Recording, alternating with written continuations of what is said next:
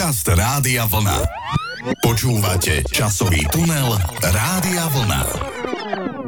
Milí poslucháči, pán kolega, vítam vás, pretože začína ďalší podcast, v ktorom dnes budeme našu pozornosť upriamovať najmä na mladú generáciu. No tak neviem, či zrovna na mladú, ale v každom prípade budeme spomínať na našu generáciu, aj teda, a možno teda, ak nás počúvajú nejakí mladší poslucháči, tak áno, im to pripomenie možno terajšie veci a terajšie časy, s ktorými sa boria a trápia, pretože budeme spomínať na učenie, na maturity a všetko, čo s tým súvisí. Takže vitajte pri počúvaní, priatelia. Áno, povenujeme sa trošku aj škole všeobecne, pretože jún je tým mesiacom, kedy končí to 10-mesačné trápenie školské od septembra do júna. To je naozaj dlhá doba, ktorú sme my, školá školáci kedysi museli tráviť v školských hlaviciach od tej prvej triedy až po tú maturitnú triedu a potom vysoká škola, samozrejme ešte to už bolo niečo iné. Ale maturity, to bolo niečo. To bolo niečo, čoho sa myslím každý maturant alebo každý, ktorého to ešte len čaká, mimoriadne obáva. Či je zodpovedný, menej zodpovedný, či je to lajdák alebo poctivý študent, vždy tie maturity boli a sú veľkým postrachom. A pán kolega, možno z vlastnej skúsenosti určite viete, či to bolo oprávnené, tento strach, alebo nie. Tak určite bol oprávnený, ale nakoniec, ako hovoria starší spolužiaci vždycky, ve to aj tak spravíte, aj tak to dáte a nakoniec majú pravdu. No ale je to taká prvá väčšia životná výzva, životná skúška, keď si zoberiete, že potom neskôr na vysokej škole máte takých skúšok pravidelne stále tých 4-5 rokov, tak vám to už ani tak nepríde. No ale tu sa rozhoduje o našej budúcnosti, každý je z toho tak vytrasený, ale myslím si na druhej strane, že to je aj tak dobre, pretože keby sa to nejak len tak lážo, plážo odbilo, možno by tí mladí ľudia si to až tak nevážili, neboli by až tak zodpovední a možno v budúcnosti by to nejakým spôsobom aj nezužitkovali. Je to vždy taká skúška prvá, hovorí sa skúška z dospelosti, pretože je to naozaj prvé také vystúpenie samostatné toho mladého človeka pred komisiou skúšobnou samozrejme. Aj keď to treba tiež povedať, že ten zástupca komisie, ktorý príde zo susednej školy, je jediný, tí ostatní sú profesori, ktorí poznajú toho študenta, čiže ani oni sami nemajú predsa nikdy nejaký zásadný úmysel, aby ten študent neprešiel tou maturitou. To je takéto upokojenie pre všetkých tých, ktorých čaká maturita v tých budúcich ročníkoch, no a pre tých, ktorí maturovali tento rok. Mám aj takú zaujímavosť napríklad, takú historickú zaujímavosť, pretože vďaka ministerstvu školstva boli zdigitalizované mnohé školské kroniky. Ja by som chcel v dnešnom podcaste prečítať zo pár ukážok z týchto kroník, ktoré sú mimoriadne zaujímavé a pripomínajú nám aj roky, na ktoré sme už mnohí zabudli. Tí starší, mladší si ich vôbec ani nemôžu pamätať, ale zaujímavé sú preto, lebo napríklad v roku 1952, respektíve v školskom roku 52-53, bol usporiadaný zájazd nájazd so žiakmi na divadelné predstavenie do Bratislavy. Z hlavného mesta nášho kraja a zvlášť z novej scény odchádzali žiaci sklamaní, lebo hru, ktorú nám predviedli Červená šatka, videli žiaci štyrikrát behom roka. Minulý rok v Bratislave, dvakrát v Novom meste a dnes zase v Bratislave. Po obidva razy na novej scéne. Zájazd organizoval Čedok. Takéto trápenie zažívali študenti Nového mesta nad Váhom, vidíte, v roku 1953. No tak vidíte, to je taká bizarná situácia, ale zase na druhej strane, ak by pri maturitných skúškach dostali ako otázku napríklad predstavenie Červená šatka, no tak si myslím, že by už len niečo o tomto predstavení mali povedať, keď ho videli teda 4 krát. No a skôr je potom také zaujímavé, že kto vyberal tieto zájazdy, či to bola nejaká súdružka učiteľka, súdruh učiteľ, keď si nevedel teda spočítať, koľkokrát boli na jednom a to istom predstavení. No, tak ale muselo to byť úspešné úspešné predstavenia. Rozhodne bolo vždy vypredané. No, poďme k prvej dnešnej hudobnej ukážke. Ladislav Štajdl je asi skladateľ, ktorý teda má na konte mnoho pesničiek, ale má jednu hlavnú maturitnú pieseň. Tá pochádza e, zo seriálu Skoušky z dospielosti. Tá pesnička je veľmi známa, pre mnohých, pre mnohých možno nie, tak si ju pripomeňme. Dny, když svítá o něco dřív. Jsou dny, kdy svítá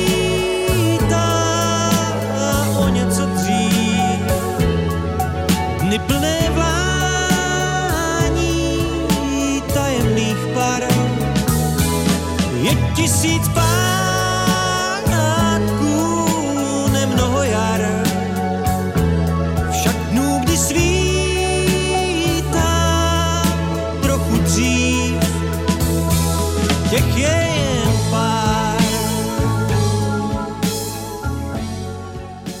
už sme ako sa potom niekedy spievalo tak vtipne, že opili, ale to až po maturitách, pretože naozaj to bola zaťažkávacia skúška na psychiku pre mnohých, ktorí sa pripravovali mesiace, niektorí dobre týždne, dobre, to ja, ja teda dní, ale napriek tomu som sa venoval veľmi intenzívne tejto príprave. Ale pán kolega, povedzte vy, ako to vlastne s tými maturitami bolo historicky? Tak, e, pán kolega, ja som sa teda trošičku pozrel do histórie týchto maturít, no a dočítal som sa, že na našom území bola maturita zavedená už v roku 1851, no a už od začiatku bola rozdelená tak, ako to poznáme dnes, na písomnú a ústnu časť. E, písomná časť, e, tak tá sa začínala prácou v materinskej reči a na jej napísanie mali žiaci 5 hodín, no a okrem teda tohto materinského jazyka museli maturanti prekladať aj z latinčiny, to trvalo 2 hodiny, a gréčtiny, predstavte si, 3 hodiny. Ďalšie 4 hodiny mali na preklad textu do latinčiny. No a písomnú časť uzatvárala úloha z matematiky. A ešte taká informácia zaujímavá, že študenti si na písomnú časť nemohli doniesť žiadne pomôcky, okrem latinského a gréckého slovníka a logaritmických tabuliek. No a ak niekto tento zákaz porušil, musel celú skúšku opakovať. Ústna časť bola sústredená do jedného dňa mohla trvať maximálne 8 až 9 hodín. Uf, až som sa spotil. No, no tak um, by ste sa spotili, pán kolega, ale čo tí chudáci študenti v tom roku 1851, veď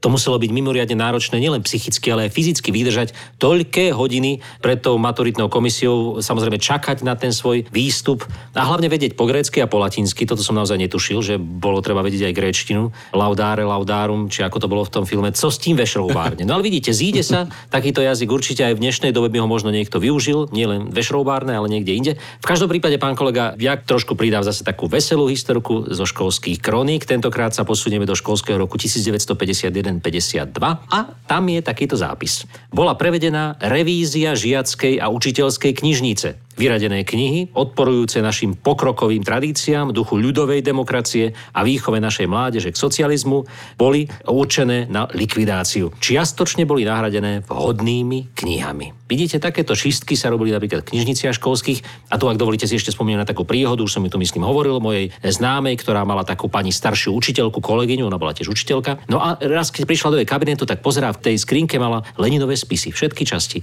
A pýta sa jej, že milá kolegyňa, nebolo by už vhodné toto predsa len vyprázdniť tú knižnicu, vyčistiť si priestor, dať to niekam do zberu. A tá jej kolegyňa sa mi tak pozrela. Ja pre istotu si to ešte nechám. Čo ak sa mi ešte niekedy zídu? No tak vidíte, aj takáto situácia môže nastať v školstve. Dúfajme, že nenastane. Rozhodne Julia Ečková spomína vo svojej piesni na maturitné tablo. Aj o tom bude ďalšia časť nášho podcastu. Moja prvá láska dnes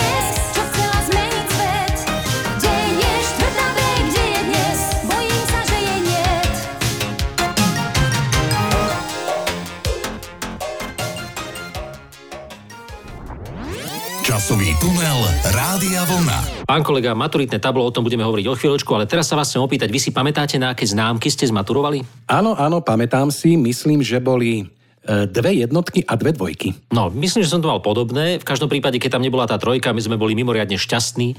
Pamätám si, keď vyhlasovali tie výsledky, tak samozrejme boli aj tí naši najlepší spolužiaci, ktorí to mali na čisté jedničky. Ale ja som bol šťastný aj za tie dvojky, pretože tú fyziku, ktorú som mal ako maturitný predmet, som sa naozaj neučil. Ale pamätám si napríklad zo Slovenčiny, to bolo veselé, pretože tam som sa tak akože sústredil na to, aby som si vytiahol otázku číslo 2, lebo tu som vedel úplne perfektne. No, vytiahol som si otázku číslo 2, bol som potešený, akurát potom som zistil, že som si nejak pomýlil to číslovanie, ono to bola v skutočnosti úplne iná otázka, ale našťastie aj tu som absolvoval, myslím si, že na výbornú. No a keď sme pri tých známkach, tak ja tu mám tiež takú historickú udalosť, alebo exkurs do histórie. Evangelická škola v Starej Turej v prvej polovici 19.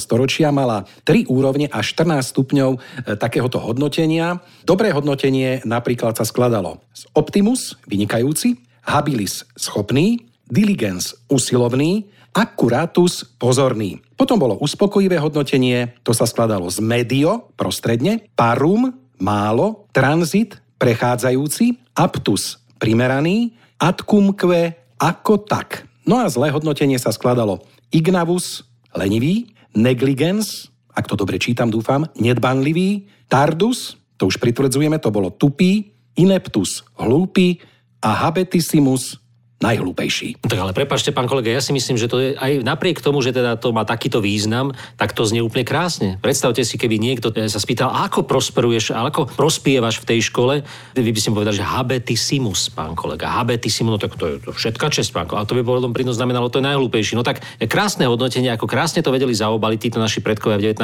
storočí.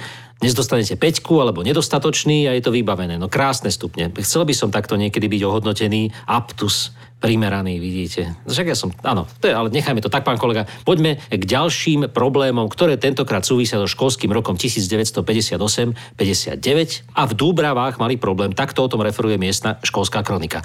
Boľavým problémom v Dúbravách je zber. Začali sme so zberom papiera a výsledok? Nazbieralo sa za jedno papierové vrece, ktoré, keďže bolo len jedno, použila súdružka školníčka na kúrenie. Ľudia nie sú veľmi nadšení čítaním a niekoľko novín, ktoré odoberajú, stačia aj spotrebovať. Už ako spotrebovali tieto noviny, o tom sa v kronike nepíše, ale myslím, že si to všetci vieme veľmi dobre domyslieť. Pán kolega, teraz jedna taká školská pesnička pre mladších žiakov. Václav Neckáš naspieval krásny príbeh o tom, ako kedysi dostal kuli peťku po slovensky, alebo teda vzhľadom na hodnotenie tohto celého buď akuratus, alebo ten habetissimus. Dostal jsem dnes kvůli pomyšlení sebe domů jít nemůžu.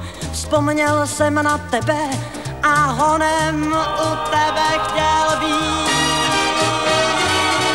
Sáhnul jsem do smůly, pak jsem sáh na tebe a teď se nemůžu dobrotivé nebe vůbec od tebe odlepit.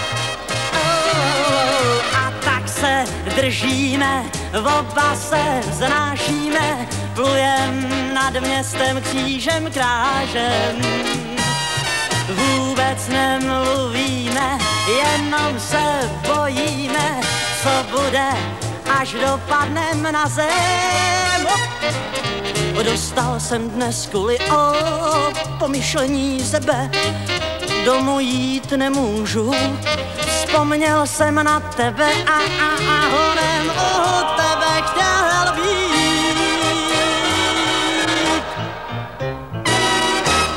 Odbočím teraz, pán kolega, od maturít. Spomeniem si na také všeobecnejšie školské časy, keď už sme pri tej pesničky o známkach. Václav Neckáš dostal peťku, ale ja si pamätám, že ja som v škole dostával priemere vždy dobré známky. Bol som v podstate jednotkár, maximálne tak dvojkár. Boli predmety, z ktorých som bol samozrejme absolútne dokonalý, napríklad hudobná výchova. Tak to bol predmet, ktorý som jednoznačne dokázal absolútne hravo zvládnuť, pretože som mal jediný striedny hudobný sluch navyše. No ale pán pioniersky vedúci, ktorý nás si za ja neviem prečo, učil, pretože on tiež nemal hudobný sluch, ako väčšina mojej triedy, tak tento nás vyučoval predmet a raz si pamätám, že som prišiel na hudobnú výchovu a mi tak asi trošku závidel ten hudobný sluch a vyvolal ma z piesne práce. Michalčík, zaspievaj nám pieseň práce. No tak som začal z nej pieseň slávna vznešená a tak ďalej, ale ja som nevedel druhú slohu. Nenaučil som sa ju. No a tak som dostal z hudobnej výchovy trojku, moju jedinú, hádam, trojku na základnej škole, ktorú som mal. Potom možno bola ešte jedna z matematiky, ale v každom prípade z hudobnej výchovy to bola taká udalosť, že som so smiechom prišiel domov a máme som sa doslova doby som a pochválil, mami, ja som dostal trojku z hudobnej výchovy. Neverila, ale keď si pozrela žiackú knižku, tak uverila. No vidíte, tak zaujímavé zážitky ste mali práve s touto hudobnou výchovou. Našťastie teda všetko dopadlo dobre, živíte sa aj hudbou, viete si aj zahrať, aj zaspievať, aj ste dokonca natočili nejaké CDčka. Áno, pán kolega, a dodnes poznám tú druhú slovu piesne práce. To treba tiež doplniť ešte. No vidíte, to je to, čo som hovoril na začiatku, že keď sa niečo poriadne opakuje alebo nejakým spôsobom sa dostanete do stresu, tak si to zapamätáte na väčšie časy a nikdy inak. A ako vy a známky, pán kolega? Tak boli všelijaké, boli na základe celej tej stupnice, ktorá sa používala, takže ja som bol žiak tak, ako sa patrí. Nebol som ani čistý jednotkár, ani čistý peťkár alebo štvorkár, peťkár, ale prešiel som si teda celou tou plejádou známok tak, ako to má byť. A treba ešte povedať, že v našich školských časoch mali významnú úlohu alebo mali naozaj hodnotu aj poznámky, ktoré boli zapisované okrem známok do žiackých knížiek. Dnes sa na tom mnohí zabávajú na tých zápisoch, ktoré učiteľky boli schopné do tých žiackých knížiek zapísať, ale myslím, že naozaj v tom čase môžu moji rovesníci potvrdiť, že keď už niekto tú poznámku dostal, tak to doma neprešlo len tak. To bola vážna vec, to bolo naozaj niečo, na čím sa bolo treba doma zamyslieť a častokrát prichádzali aj mnohé tresty doma za tieto poznámky. Čiže naozaj učiteľia ich písali radi, keď už si nevedeli dať s nami rady, tak ich používali. Dodnes si pamätám, ako sa žiak smial sa chrbtom učiteľke do očí, toto bola taká všeobecne známa poznámka, ale aj mnohé iné o obhadzovaní sa kriedov, aj keď niekedy by si tú poznámku zaslúžili aj tie učiteľky, samozrejme, keď po nás potom následne hádzali rôzne predmety a tak ďalej a tak ďalej. No, pán kolega, ja by som si dovolil ešte ocitovať jeden záznam zo školskej kroniky, ak dovolíte. Nech sa páči. Áno, záznam zo školského roku 1967 a 68. Opäť to bude o zbere papiera. Naša škola toho roku vyhlásila zber papiera. Žiaci, ktorí sa tejto akcie chceli zúčastniť, doniesli papier cestou do školy. Niektorí žiaci z vyšších ročníkov zbierali papier za trest, lebo boli večer na zábave, ktorej sa ešte nesmú zúčastňovať. Preto súdruh riaditeľ ich potrestal takýmto trestom, majú odovzdať 20 kg papiera, ktorí to neodovzdajú, budú mať dvojku schovania. Preto sa všetci snažia, aby čím skôr splnili svoju úlohu. No neviem, pán kolega, kde ten papier takto narýchlo mohli brať. Možno mizol susedom z dvora alebo poštárke z brašne, neviem. Tak v každom prípade to bol lepšie ako nejaký telesný trest, keby museli nastaviť ruku a dostať trstenicou po tej hruštičke, či ako sa to robilo. Áno, alebo vyšticovať za ten kúsok vlasov, čo máme nad ušami, to bolelo strašne, to si pamätám. Ale pán Milan Lasica naspieval tiež jednu pesničku so školskou tematikou a je o niečom, čo sme sa biflili od rána do noci a museli sme to vedieť, ako sa hovorí, aj zo spánku o polnoci, keby nás zobudili. Mám teraz na mysli vybrané slová. Dívam sa z okna našej triedy. Vonku zaskvitnú agáty. A ja sa cítim ako vtedy, keď som bol chlapec strapatý. Spomienky vo mne tížko driemu, iste to dobre poznáte. Mám presne takú istú trému, ako pri prvom diktáte. Keď vilné víly vili vence, vojaci pevnosť dobili. Na lúke pásli deťúrence, gazdové bujné kobily. Časový tunel Rádia Vlna. Vybrané slova. No vidíte, ja si napríklad dodnes neviem vybrané slova pol, alebo teraz neviem, či sa volajú vybrané. V každom prípade dnes sa ten počet vybraných slov rozšíril a ja si pamätám iba tie, ktoré sme sa učili. Toto sú tie veci školské. To, čo sa nenaučíte v škole, už eh, nikdy nedobehnete. Alebo veľmi ťažko. Pán kolega, Poďme spomínať na tie pomaturitné veci. Samozrejme, ešte predtým, než sa zmaturovalo sa na niektorých školách, alebo teraz sa to dodnes robí, že sa pečatia tie triedne knihy, ale toto sme my napríklad nerobili, alebo aspoň si na to nespomínam. Vy ako, pán kolega? My sme to, myslím, robili, dokonca neviem, či to bolo vtedy, sme dali do triednej knihy, niekto to doniesol, takú kuraciu nôžku, neviem prečo sa to tam dalo, taká nejaká sranda, ale áno, pečatili sme knihu, áno, dávali sa tie stužky na dvere a tak ďalej, tak ďalej, všetko to prebehlo, však v konečnom dôsledku aj poslucháči a poslucháčky si na to spomínajú, no a potom sme sa samozrejme učili, bol ten maturitný týždeň a vystrašení sme prišli už potom na tie maturitné skúšky, kedy sme museli teda dokazovať, čo sme za ten týždeň alebo niekoľko len dní, ako už kto vedel a mohol, sa naučili. Áno, máte pravdu, vidíte, tu mi napadá, že možno to pečatenie tých triedných kníh sa robí ešte pred Stužkovou, ale vidíte, súvisí to s tým maturitným rokom, nepamätáme si mi to už presne, vy by ste nám určite naši poslucháči mladší povedali, ako to v skutočnosti bolo, ale čo si pamätám, teda si pamätám tie maturity.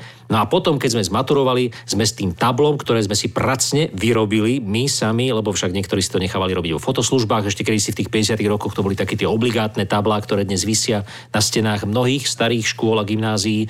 My sme už boli trošku nápaditejší v tých 90. rokoch, kedy sme sa snažili to vytvoriť vlastné tablo, odfotili sme si vlastnú fotografiu, potom sme to celé nejak poskladali, dokonca to bolo 3D to naše tablo, dnes dokonca sú už virtuálne tablá, ak si dobre spomínam, u niektorých maturantov. No ale pamätám si, pán kolega, na jeden zase zážitok. Vidíte, ani na tej strednej škole som nemal veľmi šťastie na spolužiakov, ktorí by vedeli spievať. A keď sme potom absolvovali takéto spievanie po meste, kde sme išli s tou gitarou a spievali sme tie slovenské mamičky a tak ďalej, a zbierali sme tie peniažky pre chudobných maturantov, tak som bol zase jediný, ktorý mal hudobný sluch A pamätám si to ako veľké trápenie, teraz mi moji spolužiaci určite odpustia, hovorím to s úsmevom, e, že naozaj e, som sa snažil udržať ten tón, ale ten náš viac hlas maturantský znel a prerážal. Myslím si, že mnohí tie peňažky dali za to, aby sme už len čím skôr išli spievať niekde inde.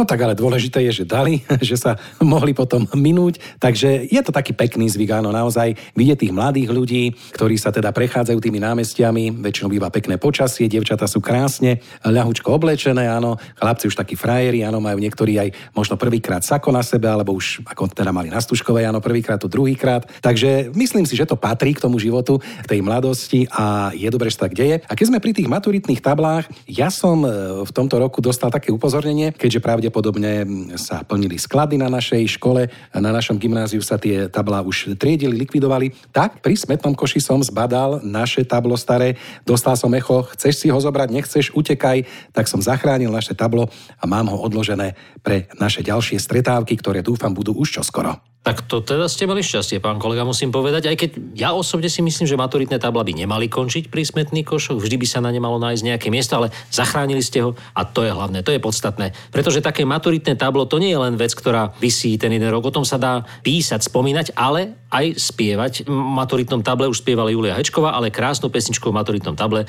naspieval aj Miroslav Žbírka. Už máme,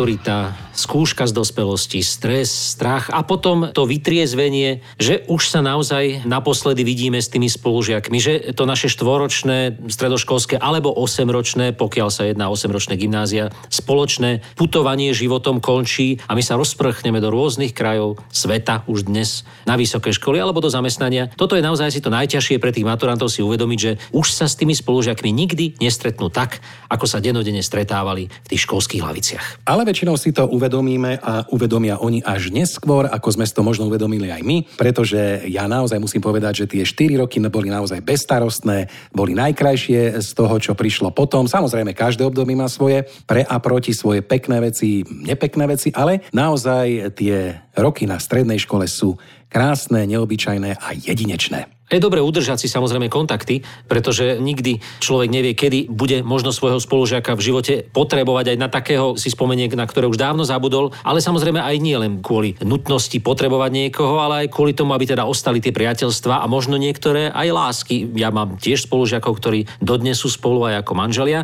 ale samozrejme spolužiaci sa neskôr stretávajú. To je potom zaujímavé sledovať, ako sa menia tie naše spolužiačky, aj tí spolužiaci. Už to nie sú tie maturantky, ktoré idú mestom, ako spieva Peter Lípa na text Milana Lasicu. Zo spolužiačok sú už dávno mami, ako zase spieva Janko Lehocký a tak ďalej a tak ďalej. A potom samozrejme prichádza tá posledná fáza, v ktorej sú už mnohí moji známi alebo aj kolegovia v práci, kedy sa každý rok síce tešia na tú svoju stretávku, ale boja sa, že či tam budú v takom počte, ako boli minulý rok, alebo už bude niekto chýbať. Ale aby sme neskončili tak smutne, pán kolega, ja tu mám ešte jednu poslednú ukážku zo školskej kroniky z roku 1959 až 60 a tá je naozaj veľmi ideologicky podkutá. Citujem. V boji proti poverám, tmárstvu a náboženským predsudkom treba stále predvádzať odpútávacie akcie a to najmä u mládeže. Za tým účelom cez veľkonočné sviatky sme odpútávacie akcie robili. Boli prevádzané tieto akcie.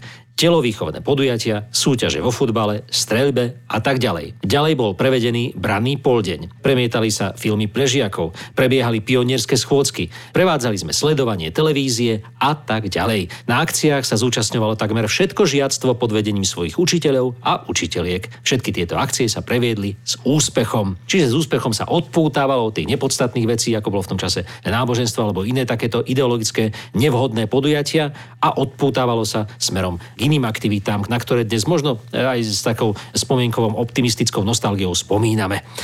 Takže, pán kolega, toľko školské spomienky. Ja neviem, či sa ešte dá na niečo spomenúť, keby sme sa tak zamysleli. Určite si spomenieme na mnohé príhody a mnohé zážitky, ktoré sme v školách mali, ale to už by som tento chvíli nechal na našich poslucháčov. Nech spomínajú teraz oni. Čo poviete? Áno, presne tak, ale možno ešte jedna taká vec, ktorá súvisí s mesiacom jún a to je ešte jeden ďalší veľký stres, to sú príjmačky na vysoké školy. Ak ste napríklad nerobili nejaké umelecké, ktoré teda sú skôr na jar, áno, sú tam nejaké tie talentové skúšky a tak ďalej, tak teraz ešte jedno obdobie v živote treba absolvovať a potom si už naozaj vychutnať tie prázdniny, ktoré prichádzajú, ktoré sú teda na oddych. Takže ja by som ešte všetkým, ktorí náhodou ešte tie skúšky robia alebo budú robiť, poprial všetko dobré, nech ich e, zvládnu, nech sa dostanú tam, kde chcú, nech študujú a nech si potom užijú aj tie krásne vysokoškolské roky života. Áno, tak to máte pravdu, samozrejme. Urobte úspešne tieto skúšky, dostaňte sa na tie vysoké školy a potom hlavne dostaňte aj internát, aby ste mali kde bývať na ten budúci školský rok. Ďakujeme vám za pozornosť, milí poslucháči. Končí náš podcast, ale rozlúčime sa ako vždy piesňou a tu nám dnes zaspieva dnes už možno pre mnohých zabudnutý spevák, bubeník, spievajúci bubeník Víteslav Vávra, ktorý bol kedysi mimoriadne obľúbený najmä u ženského publika alebo u mladých dievčat a takisto o nich rád spieval. Táto pesnička je o holkách z Gimplu. No, keď sa nad tým tak zamyslím, boli to krásne časy. Milí poslucháči, do počutia. Do počutia. Zázrak těch tvých osmnácti let.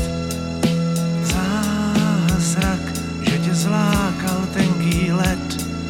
Zázrak, z hnízda mládě vyskočí. Je to zázrak, vidím ti to na očích